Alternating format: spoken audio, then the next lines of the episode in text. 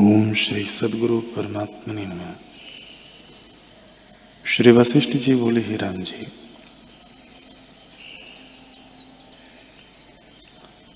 उदालक ब्राह्मण यौवन अवस्था के पूर्व ही शुभेच्छा से शास्त्रोक्त यम नियम और तप को साधने लगा।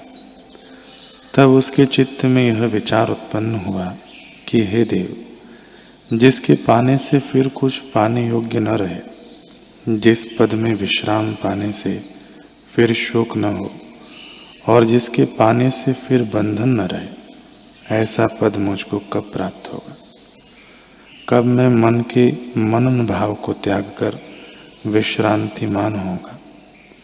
जैसे मेघ भ्रमने को त्याग कर पहाड़ के शिखर में विश्रांति करता है, और कब चित्त की दृश्य रूप वासना मिटेगी। जैसे तरंग से रहित समुद्र शांतिमान होता है, तैसे ही कब मैं मन के संकल्प विकल्प से रहित शांतिमान होऊंगा।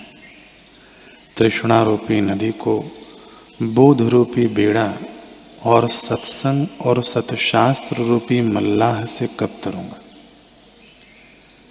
चित्त रूपी हाथी जो अभिमान रूपी मद से उन्मत्त है, उसको विवेक रूपी अंकुश से कब मारूंगा।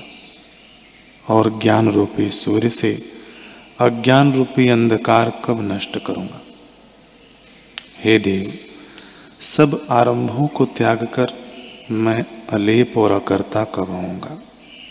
जैसे जल में कमल अलेप रहता है, तैसे ही मुझको कर्म कब स्पर्श न करेंगे। मेरा परमार्थ रूपी भास्वर बपू कब उदय होगा, जिससे मैं जगत की गति को देखकर हंसूंगा।